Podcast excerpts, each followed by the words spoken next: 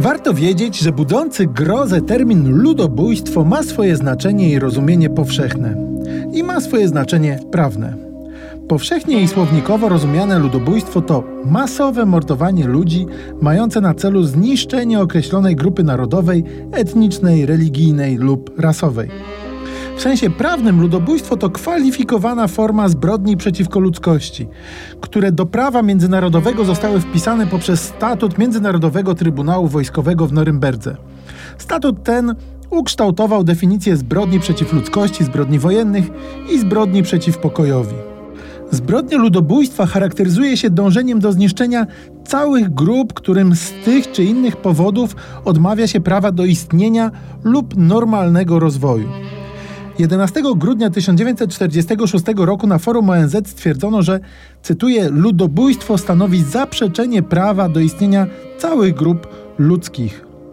Taką definicję ludobójstwa bardziej niż jednoznacznie wypełniają zbrodnicze działania UPA na Wołyniu, które dzisiaj są upamiętnione w Narodowym Dniu Pamięci.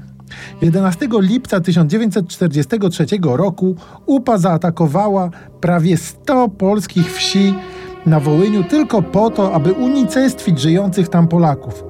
Zgładzić tylko po to, aby tam Polaków nie było.